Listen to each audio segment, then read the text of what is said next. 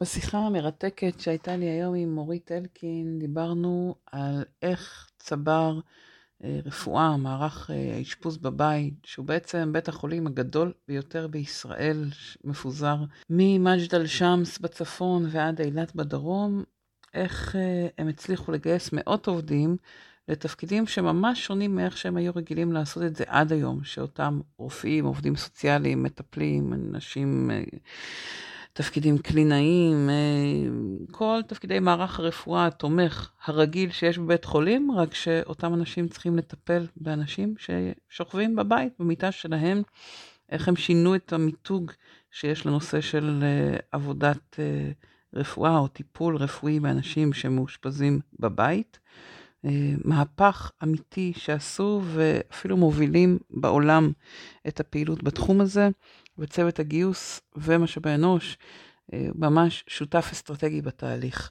שיחה מרתקת עם אה, אורית המקסימה, שבאמת שיתפה מאוד, בהרבה פתיחות את, ה, את התהליך שלהם.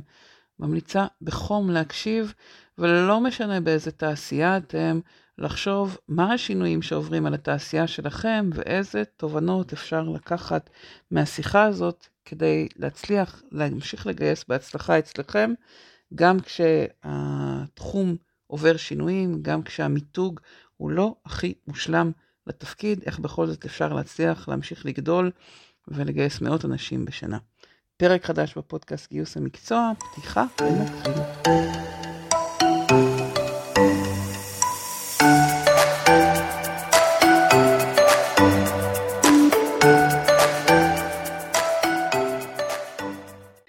אז צהריים טובים וברוכות הבאות, ברוכים הבאים וברוכה הבאה אורית, ואיזה כיף שאת פה. שמחה גדולה גם בשבילי. ואורית אלקין, אני אציג אותך רגע, אבל אני אשמח נורא שתספרי לנו רגע עוד לפני שנצלול לתוך כל השיחה על, על צבר ועל איך אה, צמחתם, על כל הנושא של גיוס עובדים לתפקיד מאוד מאוד שונה ממה שהם עשו עד עכשיו. אה, אז נגיד במילה, שנפגשנו בפעם הראשונה, למי שלא קרא, נפגשנו בפעם הראשונה בכנס אה, אה, משאבי אנוש של מערך הבריאות, שהקים אה, משרד הבריאות, ואני ישבתי בקהל, בדרך כלל כשאני מגיעה לכנס, כשאני מרצה, אז כאילו אני עסוקה בהרצאה שלי או בסשן, ופשוט חייבת להגיד, הוקסמתי גם ממה שרוני הציג ומלהבין את הגודל של הפעילות, ועוד יותר כשנפגשתי עם אורית בשיחת ההכנה, כתבתי על זה קצת היום, יש לי הרגשה של, אה, של, של המון קסמים כאלה שעשיתם אה, מתחת לרדאר, ש, שככה באמת בהמון צניעות ובפעולות נורא נורא מעניינות שיש המון מה ללמוד מהם. אני חושבת שזה עוד יותר חשוב היום, כי אנחנו בשוק שבצעדי ענק מגיע למצב שהרבה מאוד תפקידים יקבלו איזה טוויסט אחר ויצטרכו לעשות אותם מאוד מאוד שונה מאיך שעשו אותם עד היום. ולכן חשבתי שזה מאוד נכון דווקא היום, דווקא עכשיו, לעשות את השיחה הזאת וללמוד ממך באמת על איך לגייס עובדים לתפקידים שהם מאוד שונים מאיך שהם ב mindset שלהם, מאיך שהם באים מהם, איך שהיו רגילים, מה שהם שומעים מאנשים אחרים. אז זה ככה קצת, אה, נקרא לזה הסיפור רקע שלי, למה בחרתי לקיים את השיחה היום. אבל באמת לפני שנצלול, נקרא לזה לתכלס או לתהליכים שלכם, בואי תספרי לנו קצת את מסלול הקריירה שלך, איך את הגעת להיות סמנכ"ל משאבי אנוש בצבר, וגם קצת על מה זה צבר, כי אה, אני חושבת שכמו שאני לא הכרתי, בטח עוד הרבה לא מכירים את הארגון. טוב, אז אני בקצרה, אה, יש לי תואר ראשון במדעי התנהגות ותואר שני בייעוץ ארגוני. אה, התחלתי בחברת ייעוץ במרכז הישראלי לאימונים בעסקים. מהר מאוד עבדתי שם בתפקידי ניהול, כלומר ליוויתי מנהלים, ואז קצת הרגשתי ש... איך אני יכולה ללוות מנהלים כשלא ניהלתי מעולם בעצמי. אה, הייתי יועצת טובה בלי להתנסות, אז באמת התחלתי להיכנס לתפקידי ניהול, והייתי 13 שנה בבזק בינלאומי במגוון תפקידים, אה, ביניהם גם ניהלתי מערך גיוס שם, שזה גיוס מוקדים וזה מסות, וזה משהו אחר לחלוטין ממה שאנחנו מכירים היום, אבל בסוף אה, באמת סיימתי כמנהלת פיתוח ארגוני והדרכה, ולצבר הגעתי באמת מתוך, לא סימנתי לעצמי את הרצון להיות סמנכ"לית משאבי אנוש בנתיב הקריירה, קולגה שלי שעבדה איתי בבזק בינלאומי עברה לצבר ובאמת היינו צריכים לבנות שם תשתיות, צבר הייתה מאוד קטנה כשהגעתי, הייתה את ארבל המקסימה שהייתה אדם אחד שעשתה הכל מהכל ובאמת גויסתי וגייסתי לי מהר חברי הנהלה כי באמת לא הייתה שם הנהלה כמו שצריך והקמנו את כל התשתיות והיום אנחנו כבר שמונה אנשים, נשים ואיש בצוות עם מחלקת ככה גיוס. תוך כמה זמן?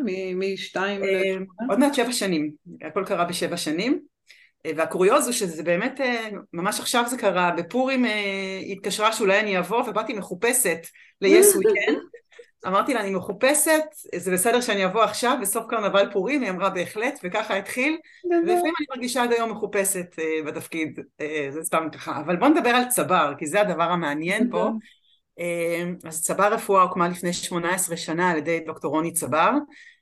הוא בכלל במסעות שלו לאוסטרליה גילה את האבוריג'יניז, הוא חי שם איתם והוא גילה שהשמאנים הם מאוד מעורבים בטיפול ושכל הטיפול נמצא בעצם בשבט עצמו יחד עם השמן ושמסתכלים על האדם בכל הטוטל פיין שלו, לא רק עליו, מסתכלים עליו ועל משפחתו, על המצב הפיזי, הנפשי, הרוחני והרגשי שלו. וזה באמת כל הפליאציה ועם זה הוא חזר לארץ סיים את לימודי הרפואה והוא החליט שהוא רוצה להקים את מערך אשפוז בית, בית חולים בבית. זה קרה לפני 18 שנה. ואז הוקמה רק מחלקת ההוספיס. שבאמת זה המקום שמאפשר בחירה לאנשים שיש להם מאכלות שהן מאיימות חיים לסיים את החיים שלהם בכבוד בבית עם המשפחה בצורה הכי עוטפת שיש ובאמת זאת הייתה צבר וגם צבר שאני הגעתי אליה לפני שבע שנים הייתה בעיקר צבר של הוספיס. היו אז משהו כמו 260 אנשי צוות שפעלו בפריסה ארצית ובאמת היינו מכולת כזאת, אני יכולה להגיד, כלומר לא היו תשתיות והגענו מהר ככה גייסנו, נכנסנו ורצנו והיום אנחנו כבר נמצאים עם משהו כמו 880 אנשי צוות, יש לנו 2,500 מטופלים שזה אומר שאנחנו רשמית הבית חולים הכי גדול בארץ, אנחנו פרוסים ממג'דל שמס ועד אילת. ואנשים, אנחנו, אין לנו מגבלה של גודל, תמיד אפשר לגדול כי אנחנו לא צריכים עוד מבנים, עוד בטון ולבנים. ואנחנו נותנים באמת, זאת חברה שהיא אומנם פרטית אבל שירות הוא ציבורי, זה באמת יחידת המשך של קופות החולים, אנחנו עובדים עם בתי החולים ובמקום להתאשפז בבית החולים אתה נמצא בסביבה הטבעית שלך. אז, אז רגע רק, רק כדי להתחיל את, ה, את, את המיפוי, את אומרת בתחילת שבע שנים הייתם 290, 250? וואי רגע, יש פה רעש. כ-250 אנשי צוות, והיום אנחנו על 800, משהו כמו 880 אנשי צוות, כלומר אנחנו מאוד מאוד גדלים. האתגר הוא הגידול, אבל האתגר המרכזי מעבר לגידול זה באמת להקים, יש לנו תפקידים שלא היו לפני כן בשוק העבודה. ועל זה גם אנחנו נדבר היום, אבל זה באמת העניין. ואם בעבר, אני לא רוצה לזלזל, אבל כשעברתי בחברת אינטרנט והייתה מצוקה של מוקדנים, אז באמת זה השפיע, האינטרנט לא התחבר כל כך ואולי לא הצלחנו למכור, אבל היום שאנחנו יודעים שחסר איש צוות באזור מסוים, יש לנו מטופל שלא יכול לקבל את השירות הרפואי בבית ועושה לנו קווץ' מאוד גדול, אנחנו יודעות שזה עלינו ולכן אנחנו, זה משהו אחר ברמת השליחות והרצון לגדול. בעצם את אומרת כל, כל עובד שבא לעבוד בתוך צבר, כמו, אני מניחה שכמו בבית חולים, אני בימים שאני חוזרת לראות את האנטומיה של גריי בעוונותיי, אז כאילו אני באווירת בית חולים בחוויה שלי, באוף טיים שלי, אז כאילו, זאת אומרת, יש משהו ב-saving a life כזה, בלהציל חיים, שהוא חלק מהיום יום של האנשים, כמו... כן, אני אדייק שזה לא להציל חיים, כי אנחנו גם, המחלקה הגדולה שלנו זה לסיים חיים בבית, אבל גם לסיים את החיים בבית, בצורה... אנחנו צריכים להיכנס בטיימינג הנכון. אני רק אראה לכם, מי שאיתנו, עשיתי כאן משהו לא טוב, כן, כמובן התחלתי עם ה... רציתי לשתף מסך ובעצם הלכתי כרגע לאיבוד בזום, אני מיד אחזור אליו, כן. אני רק אראה לכם תמונה למי שכן איתנו על איך זה נראה ומרגיש בבית, אז על ההבדל בינינו לבין בית חולים. אז אנחנו פשוט מאפשרים לאנשים במיטה שלהם לקבל את השירות שלהם, אנחנו פה ככה, כן, רואים איך זה מרגיש שאתה נכנס... כמו בית חולים, רק שזה מיטה ביתית. נכון. מחלקות האשפוז שלנו, המחלקה הגדולה ביותר זה ההוספיס. יש לנו את המחלקה של האשפוז האקוטי שנגיע אליה כמחלקה מאוד מאתגרת שהייתה לנו ברמה הגיוסית.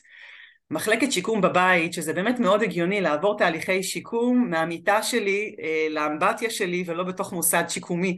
אז אה, זה השיקום בבית שלנו, שזה כל נושא של שיקום נוירולוגי, אורתופדי וכולי. אה, יש לנו את אה, מחלקת אה, אה, אי ספיקת לב. אה, אני עוצרת אותך שנייה כי בשביל, כן. בשבילנו אנחנו פחות מבינים את הניואנסים של המחלקות השונות. אבל, אה, אבל אני רוצה ככה לחבר למה שהתחלת לגעת קודם, קראנו לסשן הזה איך לגייס אה, מאות עובדים לתפקיד שמאוד שונה ממה שהם עשו עד עכשיו. תעזרי לנו קצת להבין מה כל כך שונה בטיפול אם אני מטפלת כשהוא שוכב במיטה בבית או כשהוא שוכב במיטה בבית חולים, מה כל כך שונה בתפקיד של רופא, אחות, אה, רופאה, אח, אח בואי נעשה את זה gender neutral. כן, יש כאן כמה רבדים, בואו נתחיל ברובד הכי ה basic, ש... אתה מגיע למרפאה או לבית חולים, אתה נכנס לאוטו, אתה נוסע לבטון ולבנים, מגיע למרפאה, פוגש את האנשים, יושב, שותה קפה, רואה את האנשים, אה, ונמצא בסביבה הבטוחה והמוגנת שלך. לעומת יש צוות ש... שלנו, דרך אגב אין לנו עובדים, כולנו אנשי צוות, זה הטרמינולוגיה. Okay. אוקיי. לעומת יש צוות שלנו שצריך להיכנס לאוטו אה, ויוצא ליום של הרפתקאות, הוא נוסע בדרכים, הוא מחפש חנייה, והוא נכנס הביתה. וכמו שאומר המייסד שלנו רוני צבר, כשנכנסים הביתה צריכים להיות, אה, להתכונן להפתעות. אין מושג מה קורה מאחורי הדלת. דופקים לדלת, נכנסים לבית של אגרנים של אה, בתים אה, נקיים או בתים יותר מלוכלכים, עם מטפל עיקרי, ללא מטפל עיקרי, כלומר כבר נכנסת למרחב שהוא לא המרחב שלך. אתה צריך להיות מאוד צנוע כשאתה נכנס לשם, אתה בעצם אורח מקצוען. אתה לא נמצא בסביבה שלך, אתה בסביבה של, של המטופל, אתה צריך לבקש רשות להיכנס הביתה, לשבת, ליטול ידיים, כלומר יש איזשהו mindset שונה בעצם, לחלוטין. בעצם מה שאת מתארת זה כל ה-code of conduct, כל ה... איך נכון להתנהל ולהתנהג בסביבה הזאת הוא שונה לגמרי, כלומר את כל זירת הפעילות היא, היא לחלוטין שונה, כלומר אם אני רגילה להיכנס, יש דברים שאנחנו זה קצת כמו המים והדג, כאילו אנחנו, רג... אנחנו שוח... מסתובבים ולא רגילים בכלל להסתכל לזה, אנחנו רגילים שכולם יושבים במשרדים, או בבית חולים שכולם במיטות, שיש תפקידים, יש לפי החליפה או לפי הבגד, את יודעת אם הוא כוח עזר או אם זה אחר, פתאום כל, ה... כל הסביבה היא שונה ואני צריכה אה, להתאים את עצמי לתוך כל פעם, בכל יום, כמה פעמים ביום אני צריכה להתאים את עצמי כי בית של אחד מאוד שונה מבית של אחר. זה לא שבית ומפ... ובית חולים זה אותו דבר, אלא ממש להיות באופן קבוע בסביבה שאני צריכה אה, מחדש לעשות איזה קליברציה לבית שאליו אני נכנסת באותו רגע. נכון, ויש לך את המטופל ומשפחתו, ולפעמים אנחנו בדיוק לקראת יום עיון על רב תרבותיות, אז לפעמים כל הכפר ייכנס ביחד וישב ביחד בסלון כשאת אה, מגיעה לשם, וזה מאוד מאוד משתנה. וגם בנושא של ביטחון מקצועי, כלומר אני לא יכול רגע להגיד אה, דוקטור בוא שנייה מאחורי וילון ארבע, תגיד לי מה, מה אתה חושב שצריך לעשות, או אני לא מצליחה לפתוח פה את הווריד, את יכולה רגע לעזור לי? אין, אתה בבית, נמצא עם עצמך לבד, אתה צריך הרבה מאוד uh, ביטחון מקצועי לדעת מה לעשות. יש לנו מנגנונים... לא רק ביטחון, אתה צריך, את צריכה להיות אשת מקצוע מאוד טובה, נכון. כדי שתוכלי להחזיק את זה לבד, גם להרגיש בטוחה בזה, שזה כבר על, כאילו on top of it. אבל את גם צריכה באמת להיות אשת מקצוע יותר מהסטנדרט, כלומר זה לא, זה לא הרופאים החלשים ביותר, אלא זה צריכים להיות הרופאים או המטפלים או האחים, אחיות, גם טובים מקצועית וגם שמסוגלים אה, להח, להחזיק את זה מבחינת רמת הביטחון העצמי. בהחלט, וזה באמת אה, סוג של אוקסימורון, כי בעבר תמיד חשבו שביקורי בית, מי, אם תנסו להיזכר, מי היו הרופאים של פעם שמגיעים לביקורי בית? היו ככה רופאים שהם היו פחות חוד החנית, היו מגיעים לבתים, עוברים, אה, ואנחנו בעצם מדברים על מהפכת אשפוז בית, שזה כבר אשפוז בית, זה לא סתם ביקור בית, זה אחריות על מטופל 24/7, וצריכים את האנשי צוות הטובים ביותר, אנחנו לא מקבלים ג'וניורים, ולא, אנחנו תמיד מקבלים רופאים שהם בתהליך, שהם בהתמחות, כלומר יש לנו אה, בכלל אחיות עם על בסיסי, עובדים סוציאליים, כלומר מדובר כאן בלקחת אוכלוסייה שלא נמצאת בבריכת, באמת כמו שאמרת, בריכת השחייה שלה, בוא ניקח פנימאי שחלם להיות פנימאי, וואו איזה מסלול הוא עבר בחייו. אין פנימאי שאין לו ייעוד בתוך הבית חולים, הם עובדים בתוך בתי חולים, מעטים עובדים בקהילה.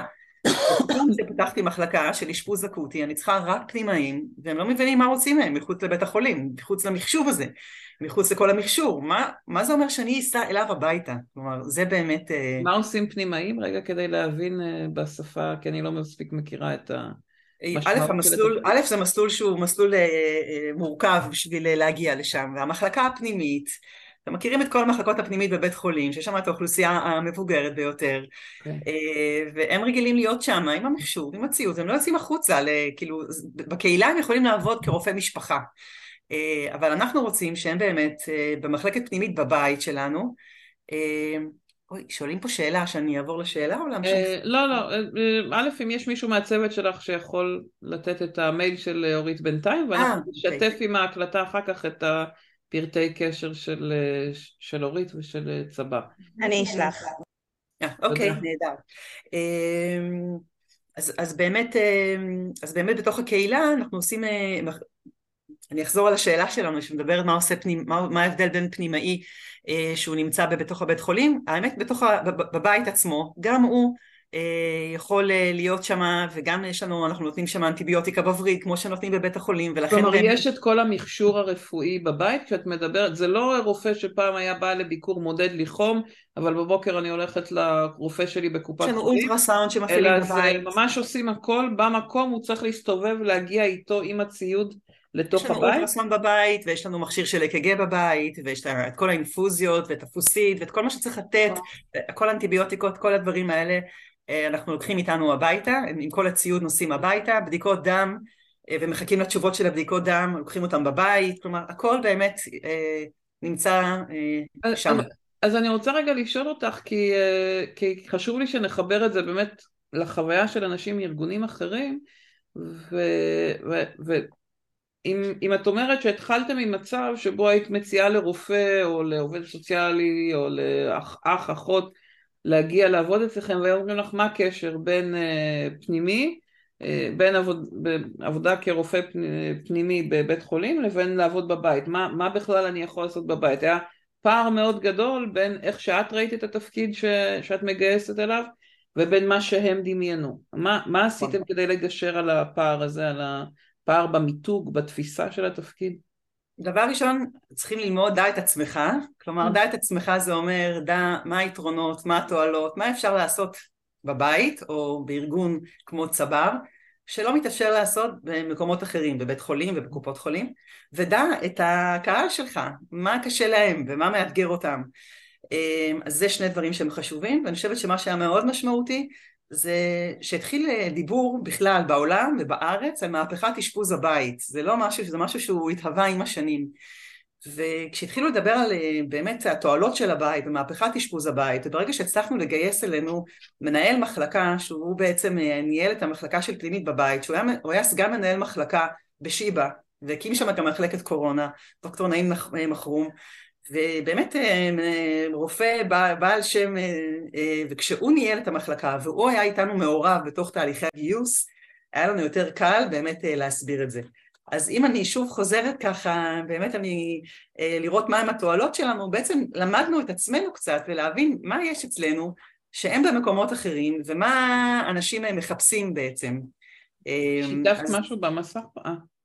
כן, סליחה, עכשיו אני... אז דבר ראשון, אנחנו יודעים שכשרופא, אה, מה מפריע, מה מפריע, עשינו ככה שיחות עם הרופאים, להבין מה מפריע להם. מפריע להם מאוד לטפל במסדרונות, מפריע מאוד שאני אה, נמצא וככה דופקים לי על הגב ואומרים גש, גש לו מספר 4 ולא הספקתי בכלל לתת את התשומת לב למטופל שלי.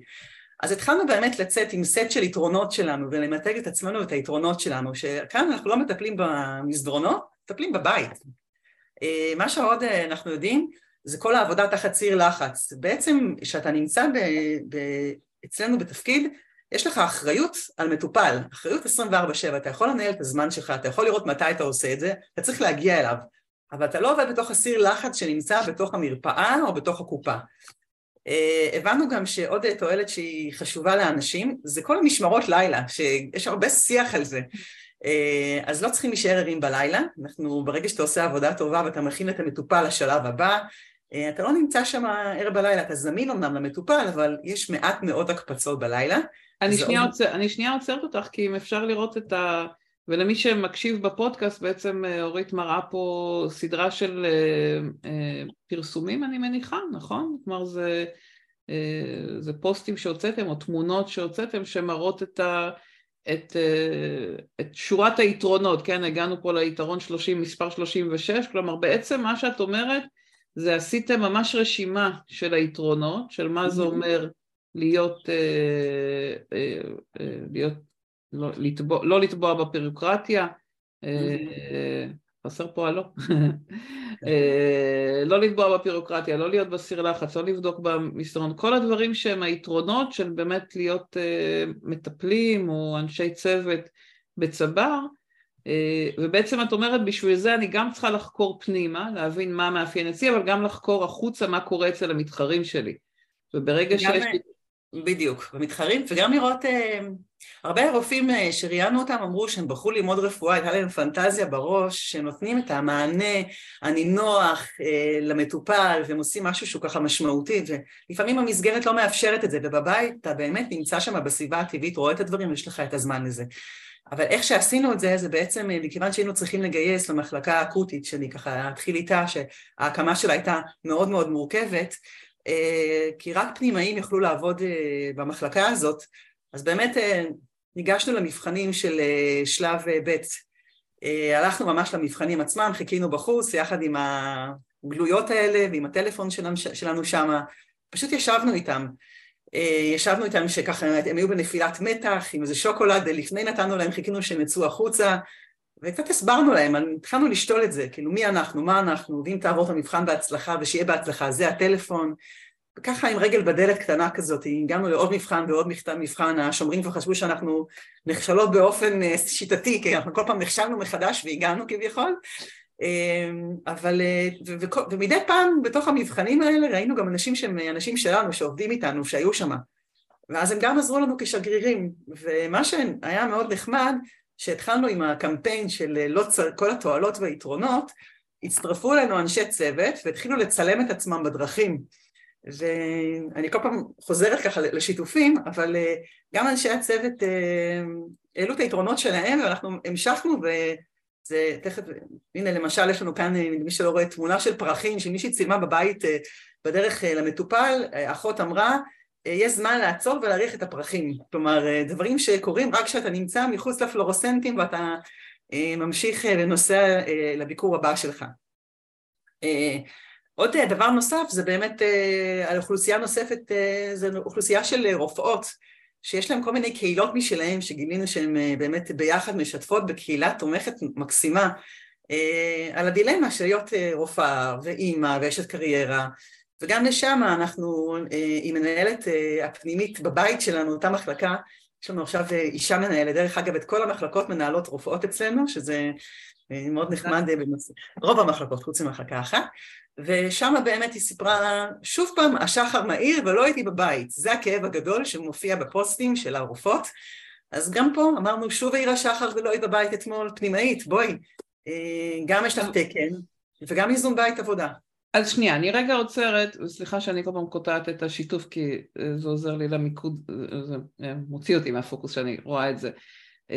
ואני אומרת, ערבבנו פה שני דברים אז אני רוצה רגע לעשות סדר, ויש פה, וראיתי שיש שאלה שנשאלה, אתם מוזמנים להמשיך להעלות שאלות, אני מבטיחה להתייחס אליהם עוד רגע. את בעצם תיארת שני דברים, תיארת את זה שעבודת ה... נקרא לזה שינוי של המיתוג, של התפיסה בחוץ, התחילה בלהבין מה היתרון בפנים, מה הקשיים שיש בחוץ, ובעצם למי זה מתאים. למי מתאים עבודה בסוג ארגון כמו שלכם.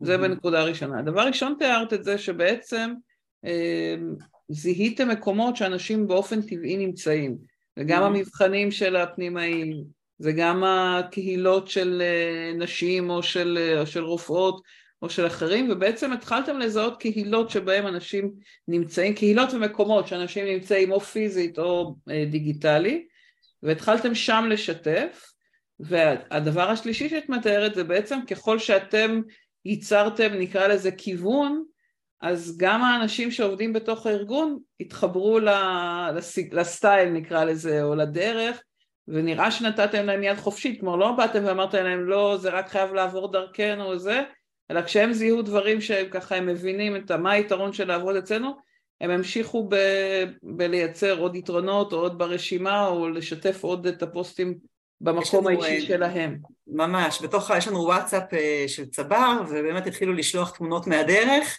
mm. ואמרו, רק בצבר יכולנו לראות עדר כבשים בדרך למטופל, או כל מיני דברים, ואז בעצם לקחנו והשתמשנו בתמונות, כי הם התחילו להעלות את זה בעצמם, וזה הפך להיות משהו משותף. אפרופו עצתך, אה. אמרת באמת שחבר מביא חבר צריך להיות משהו שהוא מגיע מהבטן ולא לשלם עליו, אז נכון. ערוץ הגיוס המרכזי שלנו, באמת, יש לנו מחלקות שלמות שמביאות אחת את השני, אחד את השני, חבר מביא חבר, אנחנו לא משלמים על חבר מביא חבר, זה משהו. שאנחנו מבינים שאנשים טוב להם, הם רוצים לעבוד עם חברים שלהם, זה גם עוזר להם בהחלפות לפעמים, בדברים שהם צריכים, הם נעזרים, הם אה, ביחד, ואנחנו באמת אה, ממש כמו, כמו שדה קוצים, זה ככה מתפשט לו. שזה פידבק מאוד חשוב, זאת אומרת לא רק שאנשים אה, שיתפו פוסטים או העלו, אלא הם גם ממש שמחו לקחת חלק אקטיבי בלהביא עוד חברים שלהם כדי כן, גם יש עוד תופעה, כשאנחנו צריכים לפתוח מרחב, למשל, אה, באמת אה, חלק מהעניין שאנחנו מאוד מחוברים לאסטרטגיה הארגונית, כלומר אם הארגון כמו שלנו רוצה לפתוח מחלקה באזור מסוים, הכל תלוי בכוח האדם, זה לא משנה, אה, זה אנחנו. אז אנחנו, הראשונות להיוועץ איתן זה צוות משאבי אנוש, אני מגיעה יחד עם מי שאחראית על גיוס של אותו סקטור, ואנחנו בעצם אומרים כמה זמן, איזה אזור בארץ הכי קל יהיה לכם כרגע לגייס, כמה זמן ייקח לכם לגייס, אנחנו יושבות, עושות אה, בודקות ורואות אה, כמה זמן ייקח, וכשאנחנו מגייסות אנשי צוות לאזור, אנחנו אומרות, האזור עוד לא נפתח, אבל אם תעביר חברים שלך, אנחנו נוכל מהר מאוד לפתוח את האזור אה, בשביל לקבלת מטופלים, ואז באמת הם גם מסיימים. כי בעצם את אומרת, גם אם גייסתי רופא עדיין, ולא גייסתי עדיין, או גייסתי רופאה ועוד לא גייסתי אח, או עובד סוציאלי, אז, אה, אז אי אפשר לפתוח את האזור, כי את צריכה את כל המעטפת כדי שתוכלי לתת מענה למטופלים באותו אזור. בהחלט, הנה יסמין כאן עושה כן, באמת אנחנו בפסיכיאטריה מתרחבים עכשיו, זאת מחלקה שאנחנו, אז כן, שאנחנו צריכים אה, לפתוח מקום, אז היא באמת אומרת, זה עתיד להיפתח, אנחנו מבקשות איקס זמן בשביל לפתוח, mm-hmm. היא אומרת לאנשים, תעזור לי ככה, ואנחנו, תעביר לנו עוד שמות, ונפתח את האזור הזה יותר מהר, ומאוד עוזרים. כלומר, נגיד להבדיל מבית חולים, נקרא לזה רגיל, שאם פותח עוד מחלקה עוד זה, צריך להביא רק רופא ומקסימום מניידים את האחים, אחיות מקומה ראשונה לקומה שנייה או מעבירים בין מחלקות, אצלכם זה אה, צריך להיות מישהו שבדרך כלל יהיה מישהו שיגור באזור או שיהיה לו נוח להתנייד באותו אזור, אה, כן. זאת אומרת שהבחירה שלו תהיה לו טוב, והשליטה על בחירה של אה, מקום מסוים זה אם יש לך מספיק אה, את כל אנשי הצוות מאותו רדיוס או נכון. שמוכנים להגיע לאותו רדיוס, כן? אני מניחה שזה, אני מבינה שזה הבחירה של אנשים איפה הם מוכנים לעבוד או באיזה רדיוס נכון. הם מוכנים לעבוד. נכון. הייתה פה שאלה של יואל, איך אתם פותרים במצבי קיצון? מה זה אומר מצבי קיצון? אם יש רופאים באזורים קרובים. אה, אני מניחה שהשאלה היא כאילו אם יש איזושהי בעיה רפואית שדורשת יותר אנשים או שיש איזושהי בעיה אקוטית. אז אני, אני חייבת להגיד שבאמת אה, להיות אה, אה, אשת משאבי אנוש, גיוס, בצבר יש כאן, יש לחצים, לא פעם יש ענן שאני לא יכולה כל פעם על מישהי אחרת.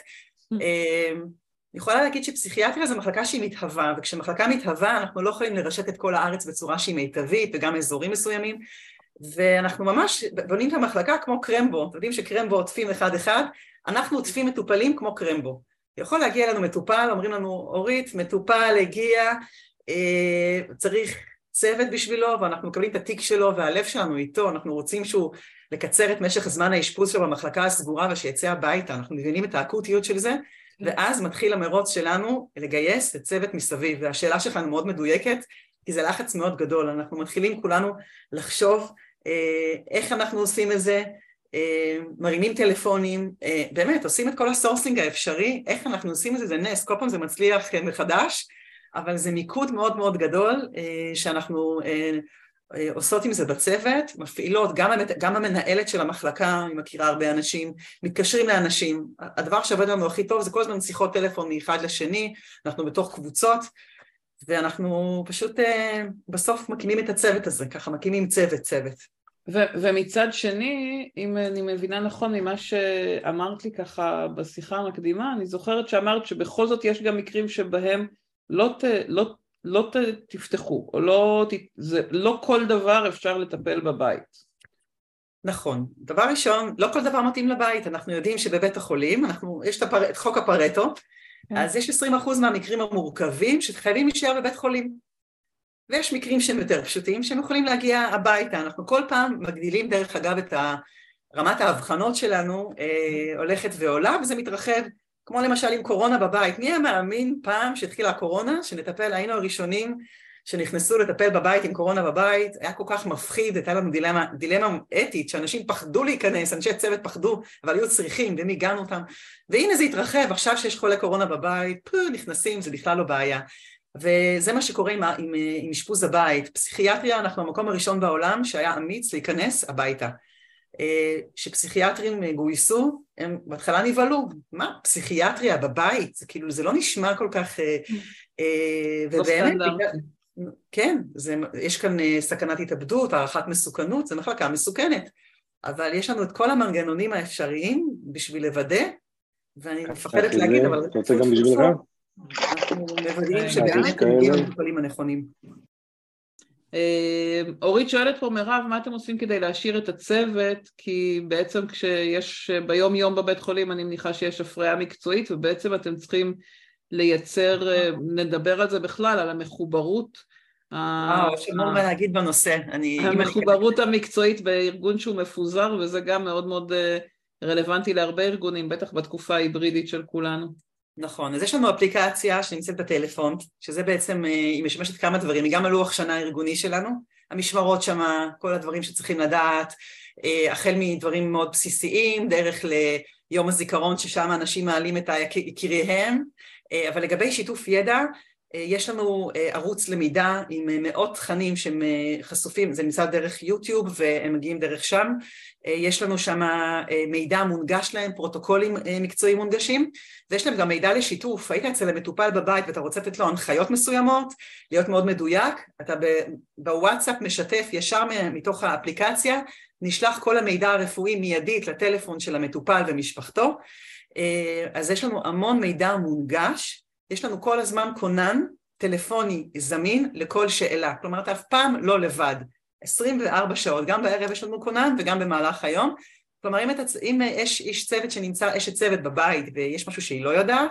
תלך רגע הצידה, היא יכולה להתקשר, יש לה מידע מונגש, אה, יש לנו אה, ישיבות, יש לנו יום בית ספר שקורה עוד חודש, יש לנו ישיבות מחוזיות, כל מחוז מתכנס בבית של שרי בירושלים או במקום אחר, הכל קורה אצלנו בבית, נפגשים ולומדים אה, אחת אה, לחודש. אה, יש לנו לימודי המשך בזום, כלומר יש לנו מערך שלם, אני יכולה ככה לעשות מפגש שלם שרק מדבר על כל נושא של למידה שהיא מרוחקת.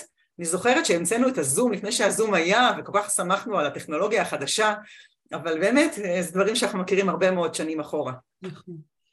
אפשר לשאול שאלה? אה, שנייה רגע, אני רק, שנייה אחת רוזנה, אה, אני, ממה שאני שומעת אותך, את אומרת אורית שהמחוברות היא לא רק ב, בללמוד ובהתפתחות האישית של, ה, של הצוות, אלא גם בהזדמנויות שלכם ללמידת עמיתים, נשמע שיצרתם, וגם כן. יש משהו מאוד, אה, מאוד מובנה שאת מתארת, כלומר זה לא איזה משהו שנותנים לו לקרות תוך כדי תנועה אם יש זמן, אה, על הדרך, ו, ויש אה, הרבה מה לראות על, אה, על מה קורה לנו במצבי כורח, כלומר כשאין ברירה, הארגון מפוזר בהגדרה, אז מייצרים את המנגנונים ולפעמים דווקא...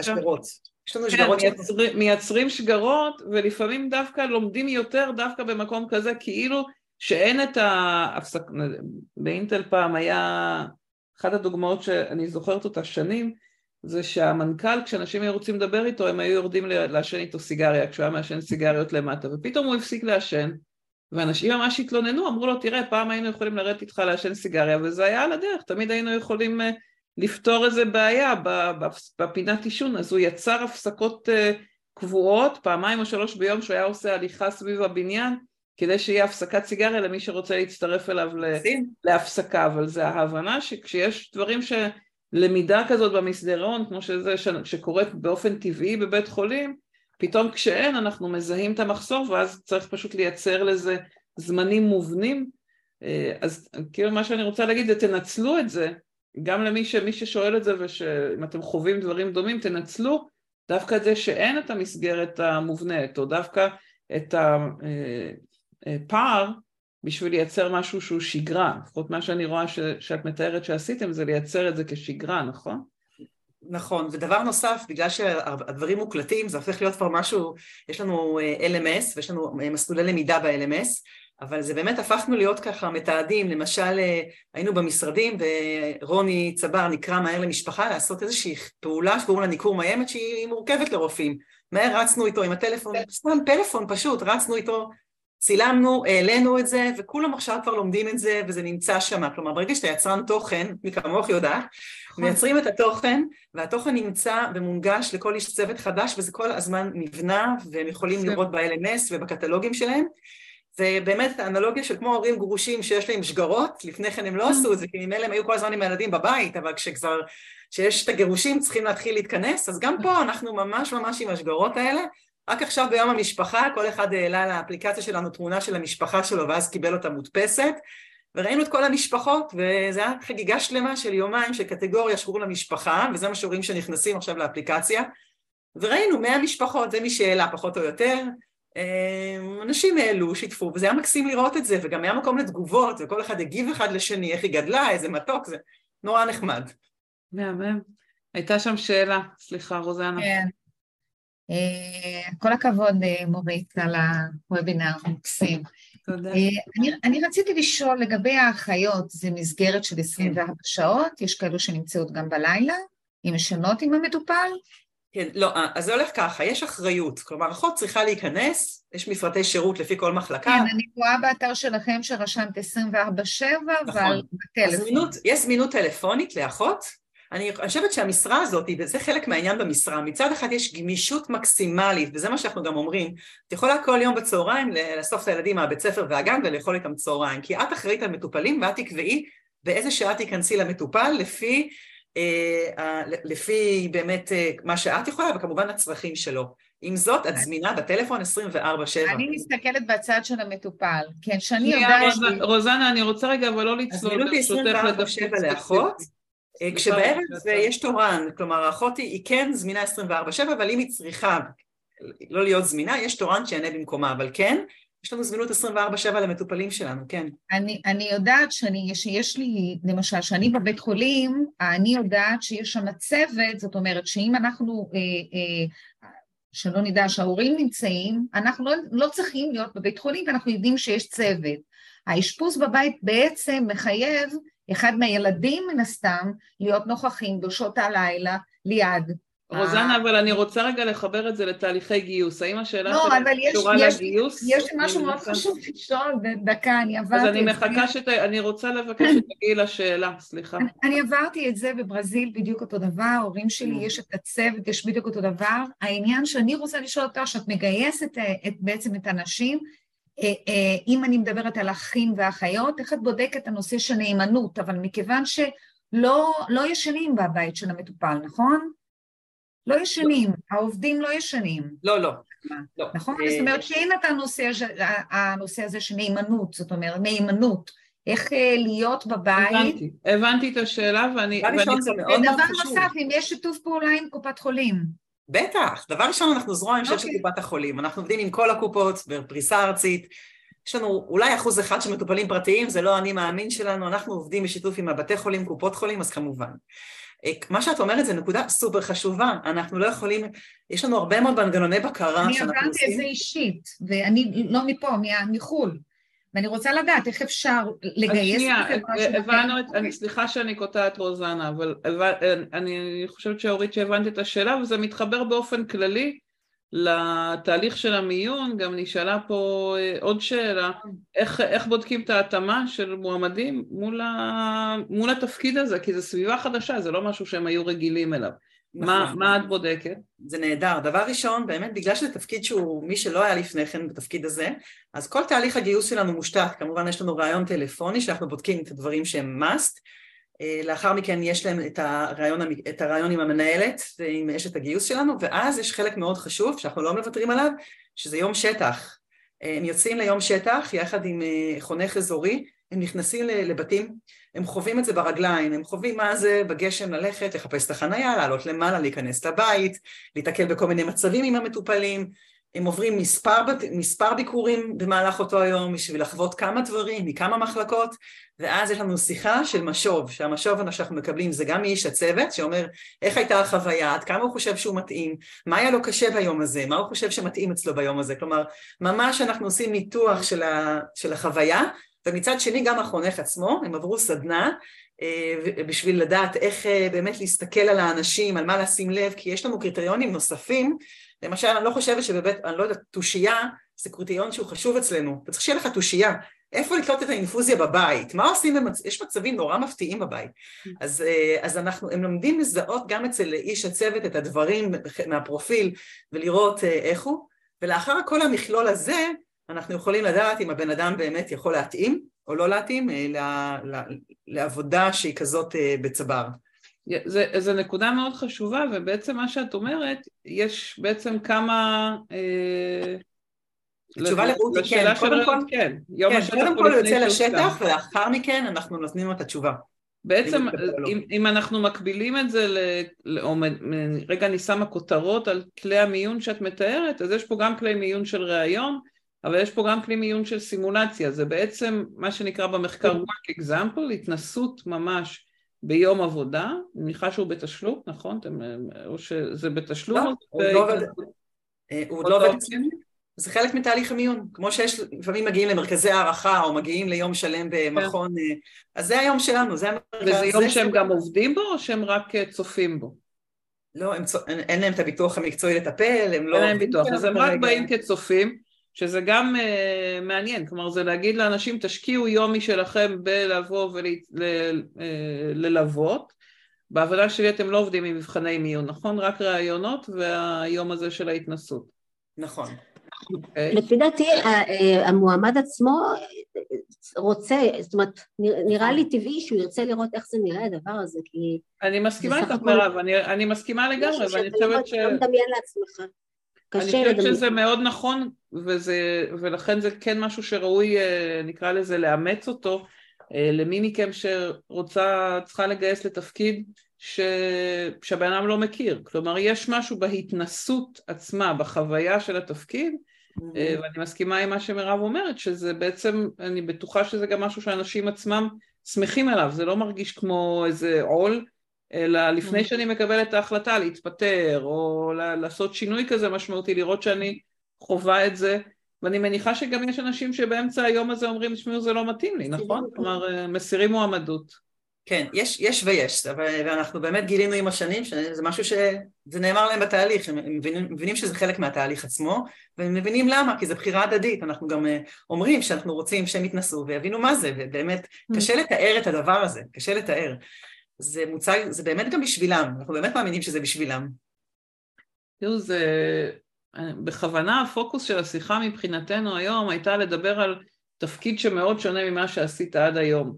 כי אם... אה, אני, אני בדיוק אה, אה, השבוע כתב, שבוע שעבר כתבתי על הקטע הזה של 400 אלף תפקידי מרכזנית שהיו ב-1944 נמחקו, כן? תחשבו על המרכזנית זאתי שמחברת החוטים. יום אחד באו ואמרו לא, זהו, הבן אדם יכול להקליד ולהקיש את המספר והוא מגיע ישירות. אז נוצרה פה קהילה שהיה צריך להכשיר אותה לתפקיד אחר לגמרי ממה שהם עשו עד אותו יום. וזה תכלס מה שקורה לכולנו, כלומר כל תפקיד שנכנסת בו מערכת, שנכנסים בו כלים, אני אומרת, אני גם מסתכלת על התפקיד שלי, אני מלמדת היום לראיין, אבל מי יודע, אולי בעוד, ולהכין לראיון, אולי בעוד שנה, שנתיים, חמש, צריך יהיה להקיש על כפתור, וזהו, יצא כבר השאלון, לא יהיה צריך להתכונן לראיון, הכל יהיה מוכן. אז התפקיד שלנו כמראיינים, התפקיד, התפקידים שלנו כל הזמן עוברים שינויים, ואנחנו צריכים לעשות דברים שלא עשינו אותם קודם, ומה שאת שמה הוא מאוד uh, חזק, שלהגיד, מותר גם להגיד, בואו קחו יום, תתנסו בזה, תחוו את זה, uh, רק בשביל לראות שזה באמת מתאים לכם. עכשיו, לא בכל תפקיד ולא כל אחד, וזה באמת צריך להיות משהו שהוא שונה לגמרי כדי שבן אדם יהיה מוכן לקחת יום שלם להתנסות, אבל אם זה באמת איזושהי החלטה שהיא לטווח ארוך וזה תפקיד שהוא באמת משמעותי, אז אני חושבת שקל לי להבין למה הם בוחרים mm-hmm. לבוא לראות את זה, זה גם נשמע מאוד מוז, מוזר למישהו לעשות שיפט כזה, נכון? כלומר דרך זה... אגב, גם uh, תפקיד מטה שלנו במשרד, יש לנו בכל אופן משרד מפואר עם 60 איש, 70, כן? לעומת כל ה... Uh, גם תפקיד תפעולי במשרד שאנחנו מגייסים, הם uh, נשארים להאזנות, כי אנחנו רוצים לראות שהם יכולים להכיל שיחה ממשפחה שאומרת לא הגיע אליי הרופא והבן זוג שלי מתחיל לחרחר פה, מה עושים? הם צריכים להיות בחוסן לשיחה כזאת ושיחה מהקופה ולראות שהם מצליחים להכיל את הכל, אז לא רק בתפקידי שטח, גם במטה אנחנו, הם, הם מגיעים והם מאזינים, הם חווים את העבודה ורק לאחר מכן אנחנו מדברים על החוויה שהייתה ורואים אם זה יכול להתאים. כלומר, את אומרת לא רק בתפקידים של הרופאים, גם במשאבי אנוש את עושה היום התנסות? אה, דרך, לא, לא רק רופאים, כן, יש לנו פיזיותרפיסטים, מרפאים בכאילו כל המקצועות כן. הבריאות, אני סתם אמרתי, דווקא רופאים פחות, אני חייבת להגיד, hmm. רופא פחות הקדיש יום מחייו אה, להיות בשטח, אה, אוקיי. אבל מדברת על כל ה... במשאבי אנוש, משאבי אנוש לי יש את הדרך המיוחדת שלי, שהיא אחרת.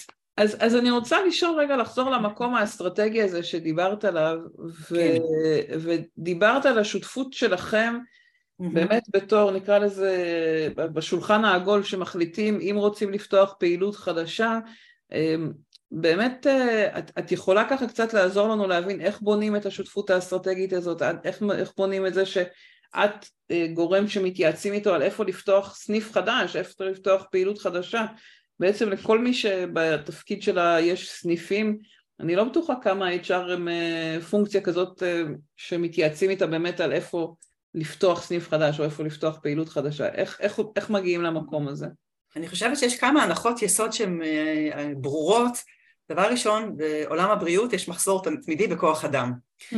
ואנחנו יודעים תמיד שהכל מושתת, מתחיל ונגמר מכוח האדם. דבר שני, בגלל שמדובר בגיאוגרפיה, אמ, ויש לנו באמת אה, אזורים שיותר קל ויותר קשה, זה כאילו מאוד מאוד טבעי שאנחנו אה, ניקח את שני המשתנים האלה, שזה גם מחסור בכוח אדם וגם להיות ממוקדים, אי אפשר את כל המדינה בבת אחת, צריך לתעדף, כן. שזה משהו שהוא שונה נראה לי ממקומות עבודה אחרים, אז אתה צריך לתעדף איזה אזור בארץ ואת, ואת המקצועות, ולכן אה, נוצר המצב ש, שפונה, שפונים אלינו לשירות חדש, אנחנו יודעים שממילא מתחיל שירות חדש עם פיילוט. אה, צבר היא פורצת דרך, אנחנו, כל פעם אנחנו הראשונים שפותחים את השירות החדש עם האומץ, ואז מצטרפים אלינו כולם, אבל ככה זה, אז תמיד אה, צריך להתחיל בפיילוט, ואם צריכים להתחיל כבר בפיילוט, אז אנחנו רוצים את הפיילוט שיהיה הכי מוצלח, ולכן אנחנו מצטרפות מיד כשעולה הרעיון, לראות איפה אפשר להתחיל את, ה, את הפיילוט הזה, איפה נצליח, מה הסיכוי הכי גדול. ולפי מה, איך אתן יודעות אם יש אנשים, אם אין אנשים, מאיזה מקורות אה, ידע יש? דרך אגב, גם על תמחור, לא רק איפה להתחיל, אלא כמה לגבות על התמחור. אנחנו עושות את ה... מתחילות להרים טלפונים, אנחנו מתחילות להבין כמה, אה, מה השכר שיעבור בגרון, מה לא יעבור בגרון, מה קורה בשוק. אנחנו מגיעות עם השכר שהוא... כי לאותו תפקיד באזורים שונים יש תמחור שונה? אמ, אנחנו דבר ראשון מכוונים לסטנדרט מקצועי מסוים, אנחנו מכוונים לסטנדרט גבוה, יש לנו אה, אחוז אה, באמת אה, האחיות שלנו עם על בסיסי ועם עם אחוזים מאוד מאוד גבוהים, 80 אחוז ורופאים, אז דבר ראשון מסתכלים על מה, מה ההשכלה שלהם, כאילו מה הסטנדרט, מה האזור הגיאוגרפי, נכון יש אזורים גיאוגרפיים, הפריפריות קשות, הפריפריות הרבה יותר קשה, אז מן הסתם שמה המחיר שמשלמים בפריפריה הוא שונה מאשר אה, מרכז הארץ, אה, אילת כמובן, שזה בכלל אה, משהו שיש שם צורך מאוד גדול לכולם. שונה וגבוה? כלומר, את אומרת, את יודעת שהשכר בפריפריה הוא יותר גבוה או יותר נמוך במרכז? אני מנסה להבין. מקצועות הבריאות יותר גבוה. יותר גבוה בפריפריה מבמרכז? וואו. כן. בנות, אתם איתי כאן, אתם רוצות לתקן אותי? אני עם הצוות שלי כאן. לא, אה, כן, אנחנו...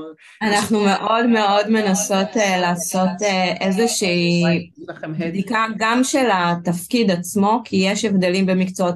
הבריאות בין uh, כל תפקיד לתפקיד, וגם באמת על פי האזור, וכן, יהיה מקומות uh, שכדי להגיע למטופלים האלה וכדי שנוכל לתת את הצוות, אנחנו נשלם טיפה יותר מאזור uh, מרכז לדוגמה. אבל זה, וזה ברור שזה ככה, זה, זה, זה, זה, זה ככה השוק הולך, זה לא... כן. מעולה. אז ככה אנחנו בעשר דקות האחרונות ושואלים אה, אה, מה האתגר הגדול ביותר שלכם בגיוס? וואו, שאלה, שאלה רק אחד. אמ, מה הדבר העיקרי שהוא האתגר שלכם בגיוס היום? ככה, דיברת על הלוקיישן ולראות את האנשים, איפה יש מספיק אנשים? מה... אני, מה... כמובן, ש, כמובן שהאתגר הגדול זה, יש לנו אזורים, יש לנו מקצועות ואזורים גיאוגרפיים שמאוד קשים, שהם פתוחים הרבה מאוד זמן, שאנחנו פשוט, קשה לנו למצוא, אנחנו, למצוא בסטנדרט שאנחנו מחפשים, אני מדברת תמיד על הסטנדרט, כי אנחנו יכולים תמיד, תמיד אפשר למצוא. אה, אז האתגר זה לפעמים שככה יוצאים מישיבה, אומרים יאללה, סגרנו עם הקופה, אנחנו עכשיו הולכים בכל הכוח, ככה, כולם נורא מתרגשים בישיבת ההנהלה שמודיעים על משהו, ורק אני יושבת וחושבת בראש, איך אנחנו עושים את זה, איך מספיקים בזמן הזה, איך אני מעבירה את זה לצוות שלי, מה אנחנו עושים, ואז אני ככה, יש לנו ממש בדיחה שאני אומרת להם, חבר'ה, יש לי בשורות טובות, אנחנו גם עוברים עכשיו לאזור השפלה הדרומית ב... ואנחנו עושות יש, יש, יש עם חיוך מעושה ורצות קדימה למצוא את זה. אז זה האתגר שאנחנו נורא רוצים לצמוח וחמסה זאת חברה שצומחת ומתפתחת וזה כיף מאוד גדול להיות בצמיחה הזאת, אבל אנחנו מבינות שזה על הכתפיים שלנו. האתגר הכי גדול היה בקורונה, למצוא צוותים רפואיים, כי הבתי חולים לקחו אליהם את הצוותים שעבדו גם אצלנו, חלקנו צוותים, והרבה מאוד קרקעו את הצוותים אליהם ונשארנו עם אה, צורך מאוד גדול לתת, לתת שירות, צוותים שלא לא נמצאים, צריכים לגייס מהבית, יש לי צוות גיוס, צוות בכלל מדהים, אבל עם ילדים קטנים מהבית, היו לנו גיוסים מאוד מאוד מורכבים, זו תקופה שתיזכר לשנים את הדבר הזה, כי אנחנו אה, היינו בשיאנו, אנחנו גדלנו מאוד בתקופת הקורונה, זו הייתה צמיחה משמעותית של צבר, אה, כשכולם בכאוס, אנחנו מגייסות עם כל המשפחה ביחד, הבן שלי כבר יודע להציג את צבר דקה וחצי, הוא בן תשע, הוא היה אז בן שבע, ממש נדע לדבר יפה מאוד על, על כל המחלקות, אז זה באמת היה אתגר רציני. בעצם מה שאת מתארת באתגר בין השורות זה להגיד הארגון יושב עליכם, כלומר היכולת של הארגון לצמוח יושבת נטו על היכולת שלכם למצוא אנשים, בלי שיש צוות מקצועי באותו אזור, הארגון לא נכון. יוכל לצמוח, זה כמו בארגונים אחרים ש...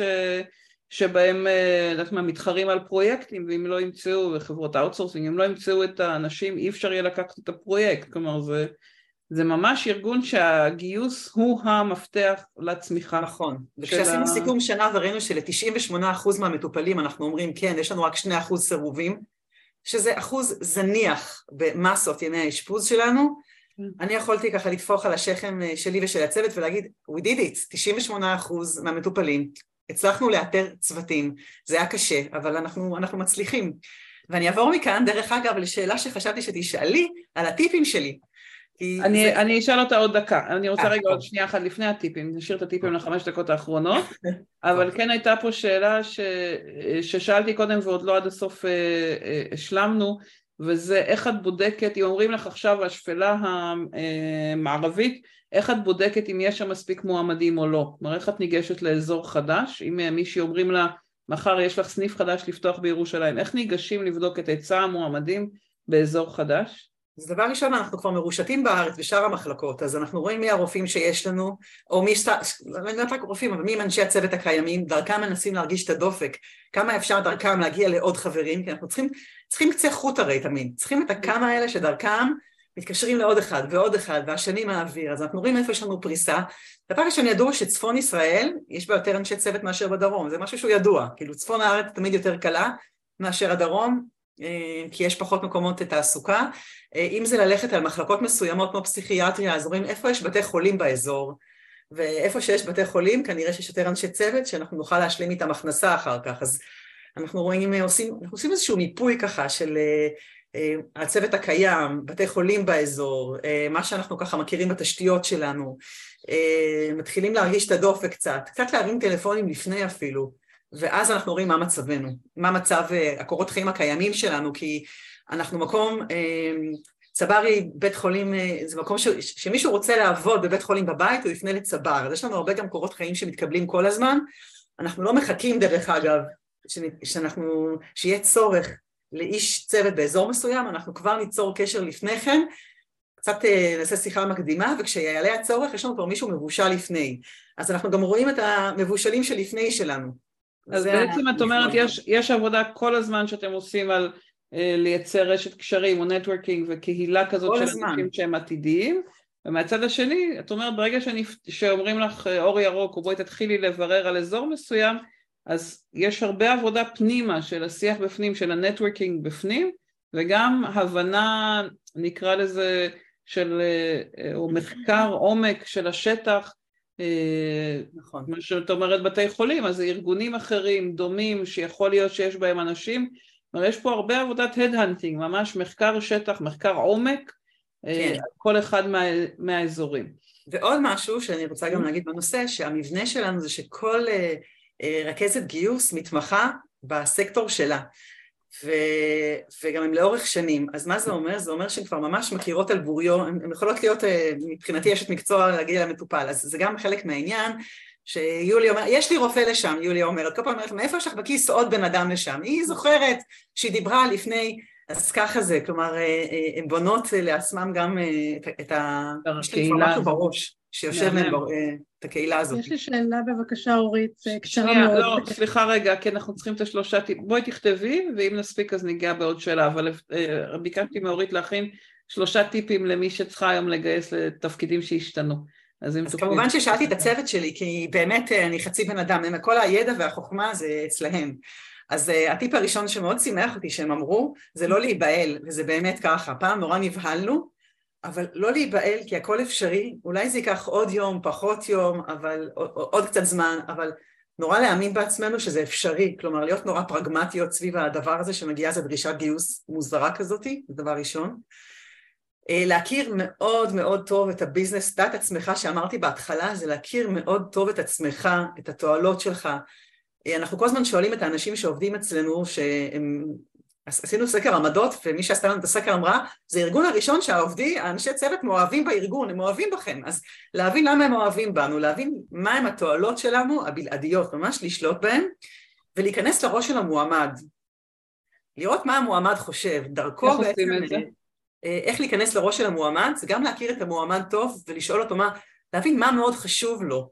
אני יודעת כאילו שאת אה, כשאתה מספר על עצמך ומה חשוב לך, ועכשיו שאתה מחפש, להקשיב מאוד מאוד טוב ולהיכנס לראש שלו, ולראות איך אנחנו באמת יכולים אה, כמה שיותר אה, למצוא את זה אצלנו. ומי שפונה לי למערך של אשפוז בית, זה אנשים שכנראה משהו נשבר בהם במערכת הקונבנציונלית, שיש בהם איזושהי חלוציות כזאת, שרוצים להיות חלק מהמהפכה.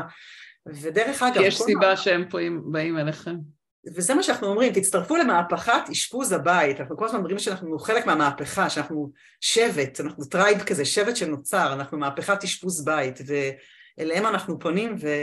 וזה הטיפ השלישי, להכיר את המועמד טוב. זה טיפ נהדר, ואני אגיד, אפשר לקרוא לזה להכיר את המועמד, אפשר גם להתייחס, להגיד את אותו חיסרון, תראו מה היתרון שבו, ו...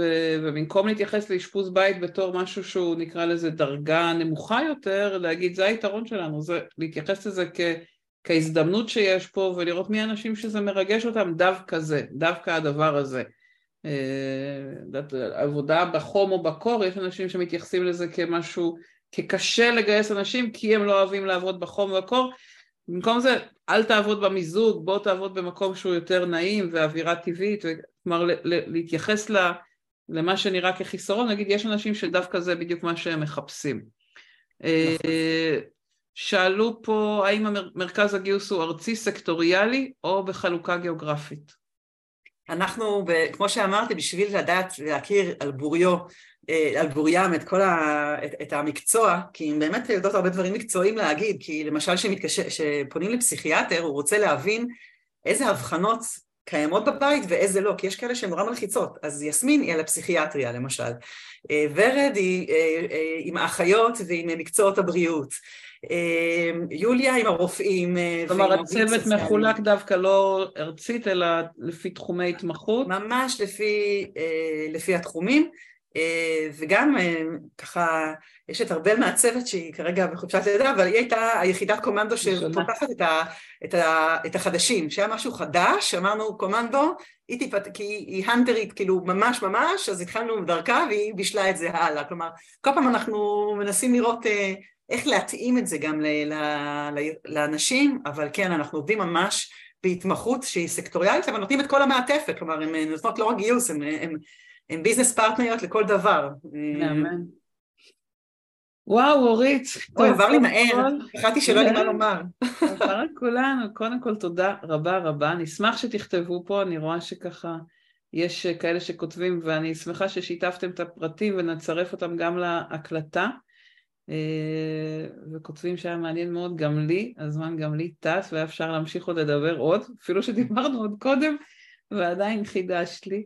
ואני באמת חושבת שאתם עושות, אה, עושות ועושים מהפכה אה, בעולם הזה של, של טיפול רפואי שהוא בסופו של דבר נוגע לצערנו לכולנו לחיים בדרך זו או אחרת, אז, אז קודם כל תודה. ו... ותודה על הזמן ותודה לכל הצוות ככה שבא איתך ו... ותמך. אין עליהם.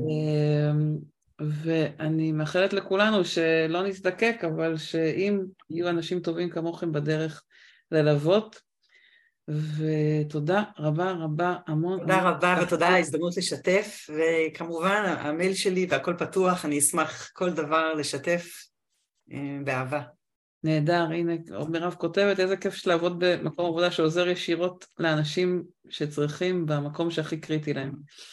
נהדר, לגמרי שונה מגיוס פורמלי, תודה, תודה שאתם כותבים, ו... וזה עוזר להבין את, ה... את הערך, ואני מקווה שנצליח ככה לקחת אה, מהרעיונות של, של הדברים שאתם עושים וליישם את זה גם בארגונים אחרים. תודה רבה רבה רבה. ביי לכולם, יום מעולה. יום מקסים, תודה רבה, ביי ביי.